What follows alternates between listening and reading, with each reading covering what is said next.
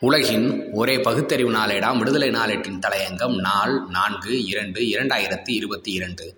கோவாவில் கிறிஸ்தவ அரசியல் கோவா சட்டசபை தேர்தலில் எப்போதும் இல்லாத அளவிற்கு இந்த ஆண்டு மிக அதிக இடங்களை பாஜக கிறிஸ்தவர்களுக்கு ஒதுக்கியுள்ளது. கோவாவில் கிறிஸ்தவ வாக்காளர்கள் அதிகம் உள்ளனர் என்பது குறிப்பிடத்தக்கது. ஐந்து மாநில சட்டசபை தேர்தல் நெருங்கி வருகிறது.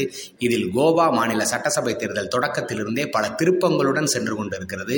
எந்த சட்டமன்ற உறுப்பினர் எந்த கட்சியில் இருக்கிறார் என்றே தெரியாத அளவில் நிர்வாகிகள் அடுத்தடுத்து கட்சி மாறிக்கொண்டிருக்கிறார்கள் தேர்தல் முடிந்த பின் கட்சி மாறமாட்டேன் என்று கட்சி தலைமைகள் சத்தியம் வாங்கும் அளவிற்கு அங்கு நிலைமை மோசமாகியுள்ளது. பிப்ரவரி பதினான்காம் தேதி கோவா மாநில சட்டசபை தேர்தல் நடக்க உள்ளது.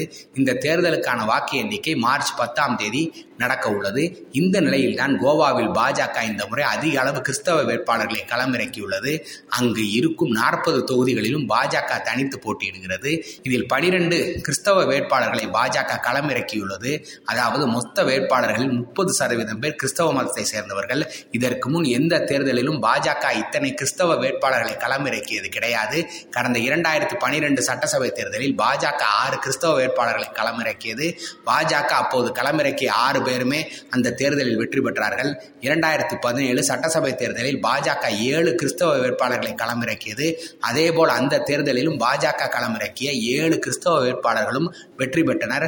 பாஜகவிற்கு அங்கு கிறிஸ்தவ வேட்பாளர்கள் எப்போதுமே வெற்றிகரமான போட்டியாளர்களாக இருந்துள்ளனர். கோவா மாநில பாஜகவில் அடிப்படை உறுப்பினர்களாக மூன்று லட்சத்தி ஐம்பதாயிரம் பேர் உள்ளனர். இவர்கள் பதிவு செய்யப்பட்ட உறுப்பினர்கள் இதில் பதினெட்டு சதவீதம் பேர் கிறிஸ்தவர்கள் என்பது குறிப்பிடத்தக்கது. கோவாவில் மொத்த மக்கள் தொகையில் அறுபத்தாறு சதவீதம் பேர் இந்துக்கள் இருபத்தைந்து சதவீதம் பேர் கிறிஸ்தவர்கள். அங்கு இருபது தொகுதிகளில் கிறிஸ்தவர்கள் தான் தேர்தல் முடிவுகளை தீர்மானிக்கும் சக்திகள் என்பது குறிப்பிடத்தக்கது.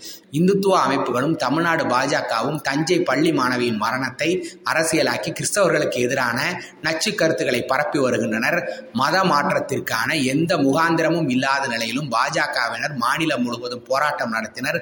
அதனைத் தொடர்ந்து கோவை மதுரை உள்ளிட்ட சில பகுதிகளில் கிறிஸ்தவ வழிபாட்டு தலங்கள் சிதைக்கப்படுவதும் கிறிஸ்தவ போதகர்கள் தாக்குதலுக்கு ஆளாகி வருவதும் கண்கூடு மத்திய பிரதேசம் ஹரியானா உள்ளிட்ட பல மாநிலங்களில் பாஜகவினர் கிறிஸ்தவ வழிபாட்டு தலங்களை தாக்கி வருகின்றனர்.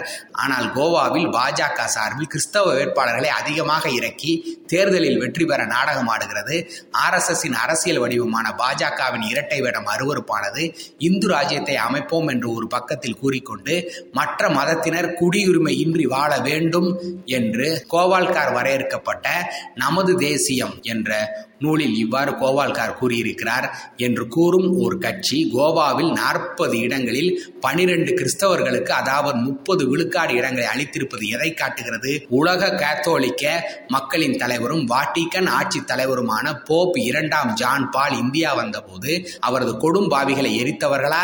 கோவாவில் கிறிஸ்தவர்கள் மீது காதல் கொள்வது விஸ்வ ஹிந்து பரிசத்தின் அகில உலக தலைவர் அசோக் சிங்கால் என்ன கூறினார் தெரியுமா? சோனியாவை பிரதமராக்கி அதன் மூலம் இந்தியாவை மறைமுகமாக ஆட்சி செய்ய போப்பாண்டவர் விரும்புகிறார் என்று தினமலரில் பதினாறு ஆறு ஆயிரத்தி தொள்ளாயிரத்தி தொண்ணூத்தி ஒன்பதில் செய்தி வெளியாகியுள்ளது. இந்த தன்மை உள்ளவர்கள்தான் கோவாவில் கிறிஸ்தவர்களை தாஜா செய்யும் தந்திரத்தில் ஈடுபடுகின்றனர். எச்சரிக்கை எச்சரிக்கை நன்றி வணக்கம்.